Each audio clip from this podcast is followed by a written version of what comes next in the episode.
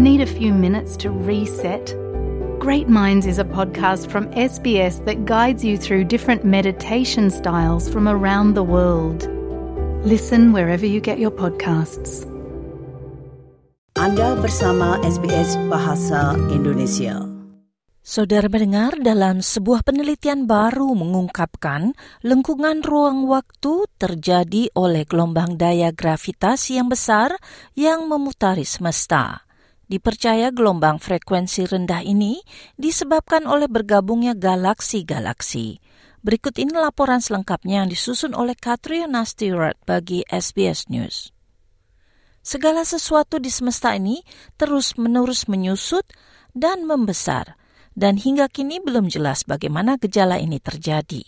Setelah berpuluh-puluh tahun mengawasi angkasa, para ahli mengungkapkan lengkungan ruang waktu oleh gelombang gravitasi yang besar yang bergulir di semesta.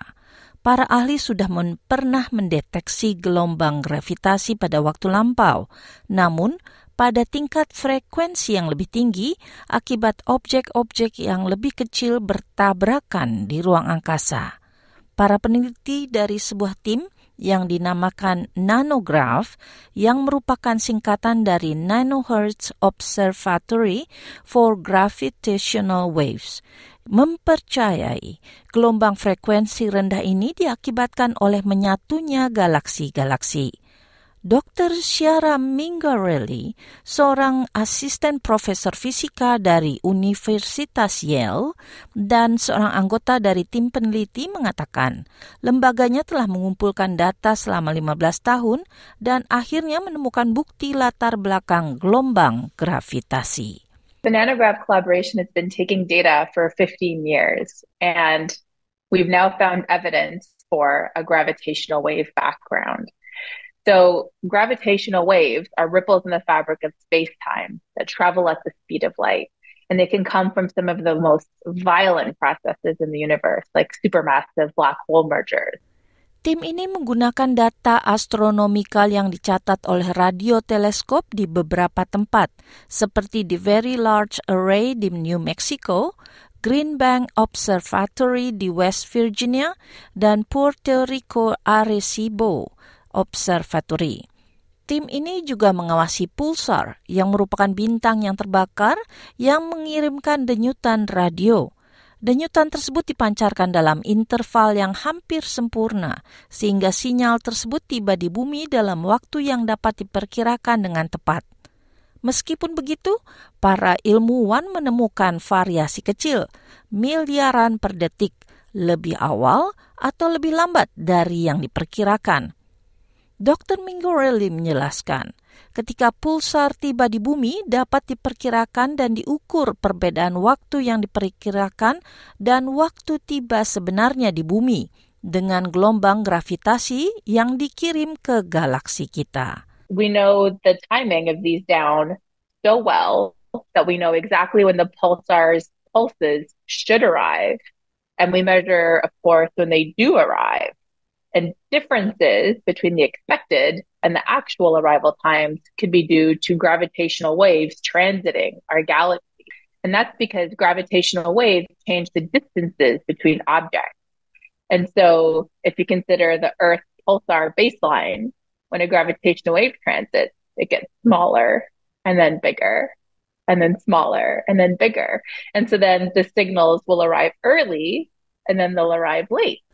Lengkungan ruang waktu sebagai gelombang gravitasi besar melalui semesta mengganggu jalur apa saja yang dilaluinya. Penelitian nanograf ini merupakan bukti pertama latar belakang gelombang gravitasi yang digambarkan sebagai sub pengganggu ruang waktu di seluruh semesta. Mark Kamionskowski, seorang profesor fisika astronomi dari Universitas John Hopkins yang tidak terlibat dalam penelitian ini mengatakan, penelitian ini cukup spektakuler namun tidak mengejutkan. So it's going to be very important um, in our understanding of the evolution of supermassive black holes. And as I said, um, this is just a detection. In the future, we'll have much more information, learn much more about the, the spectrum of supermassive black hole masses, Um, we'll learn about the rates at which different supermassive black holes are emerging. Um, we'll learn about the distribution of supermassive black holes um, throughout the universe. Hasil-hasilnya termasuk 15 tahun pengamatan oleh nanograf menggunakan teleskop di beberapa tempat di Amerika Utara untuk mencari gelombang ini. Sementara itu beberapa tim lainnya yang memburu gelombang gravitasi dunia juga mengeluarkan laporan penelitian pada saat yang sama, seperti peneliti dari Eropa, India, China, dan Australia. Penelitian dari Chinese Pulsar Timing Array atau CPTA menemukan bukti kunci adanya gelombang gravitasi dengan frekuensi rendah. Astronomer of National Astronomical Observatories of China, Li Kejia, mengatakan hasil dalam data tersebut tidak cukup untuk membuktikan bukti langsung gelombang gravitasi nanohertz. It does not meet the one in a million golden standard in physics, so we cannot announce this as a direct detection. But this observation is encouraging because it provides key evidence for the existence of the stochastic gravitational wave background. 这个扰动只是扰动一秒钟。